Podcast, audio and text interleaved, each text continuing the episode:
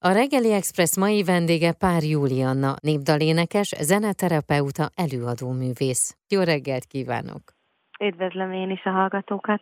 Az újjanak vártett pár Julcsi legfrissebb formációja, sűrű, de mégis friss muzsika, gondolatébresztő, kortás és magyar. A zenekar április 20-án ad koncertet a Budapest Music Center Opus Jazz Clubban. Ugye ez már nem sokára itt van, és gondolom a próbák azok már ezerrel zajlanak. Hogyan alakult az újjának vártett? Mit jelent ez, hogy ez a legfrissebb formációt?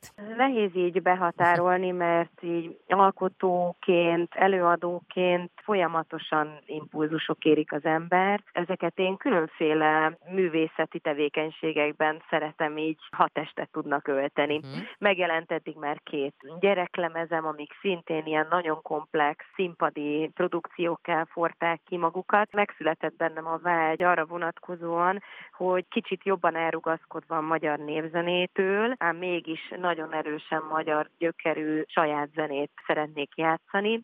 Ennek egy nagyon erős alkotói időszaka volt a pandémia, a, a nagy leállások időszaka, amikor igazából lehetőségem, időm, terem tudott egyszerűen uh-huh. így megteremtődni körülöttem arra, hogy igazán át tudjam adni magamat az alkotásnak, és az eddig fiúk mély lapuló dalokat elkezdjem meghangszerelni, aztán ebbe a munkába belekapcsolódott három kiváló uh-huh. zenésztársam, Bognár András Nagybőgön, Szabó Dániel cimbalmon és a hangszerelő zeneszerző társam Kovács Gergő szakszofonon. Velük már nagyon-nagyon régen dolgozom együtt, tényleg most már második évtizedre nyúlik vissza a mi közös munkánk, különféle nép- és világzenei formációkból eredően. Az újjának vártett gondolata már évekkel ezelőtt megszületett, maga a próba folyamatok több mint egy éve indultak el, uh-huh. és most arra jutottunk el odáig, hogy elkészült egy lemeznyi anyag, és ennek a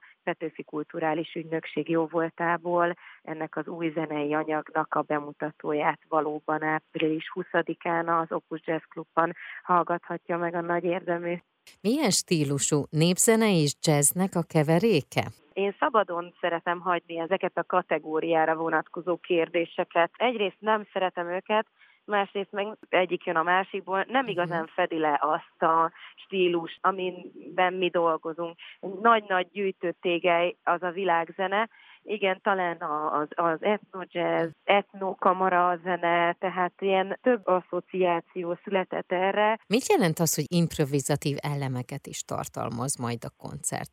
A dalok ugyan vászszerűen megvannak, vannak bizonyos fordulatok, vannak bizonyos aranzsok, hangszerelési jelenetek a dalokban, viszont az, hogy éppen kikap szólisztikus szerepet, vagy ki léphet elő és mutathatja meg magát egy-egy dalban, mindig a pillanatnak a varázsán is múlik, az adott hely hangulatán, ahol, ahol éppen muzsikálunk, a közönség és a mi muzsikus interakcióinkból. Én szeretem ezeket ezeket a részeket is szabadon hagyni, mert egészen másképp muzsikál az ember egy nagy színpadon, ahol távol van a közönség, ahol kevésbé tudjuk érzékelni a hallgatóságunkat, és egészen más, hogy muzsikál az ember abban a helyzetben, amikor gyakorlatilag két méterre ül tőle a közönség, és majd, hogy nem összeolvadva vagyunk jelen a térben, és az ő reakcióik is nagyon erősen benne vannak a mi zenei folyamatainkban. A dalokról beszélgessünk még. A hivatalos Facebook oldalatokon a Kismadár című dalt, azt ugye már eh, meg lehetett ott hallgatni, vagy a vadgalambot.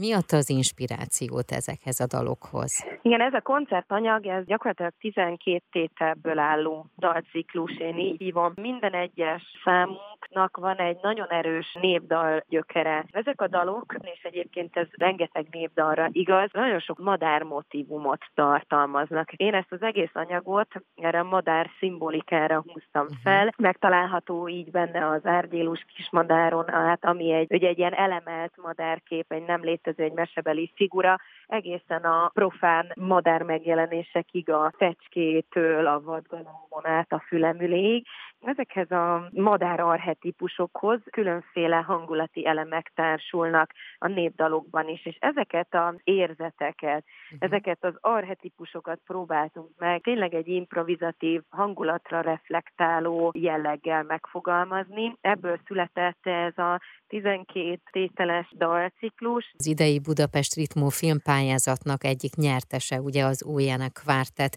és Igen. hogy ennek a premierje ugye április 10-én volt. Na erről mesélj egy picit ennek a hátteréről. Nagyon izgalmas alkotói folyamatban sikerült részt vennünk a Budapest Ritmo, a hangvető által szervezett egyik legizgalmasabb magyar fesztivál keretein belül.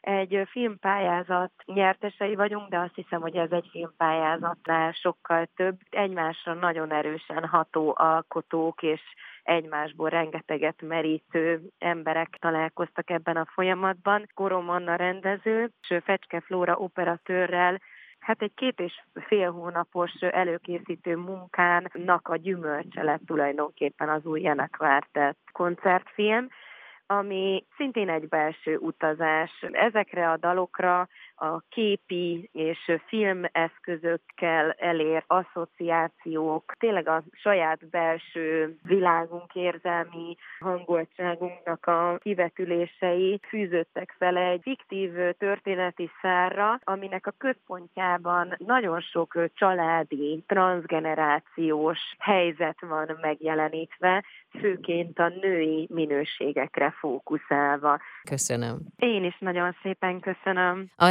reggeli Expressben Pár Julianna népdalénekes zeneterapeuta előadó művész volt a vendégem.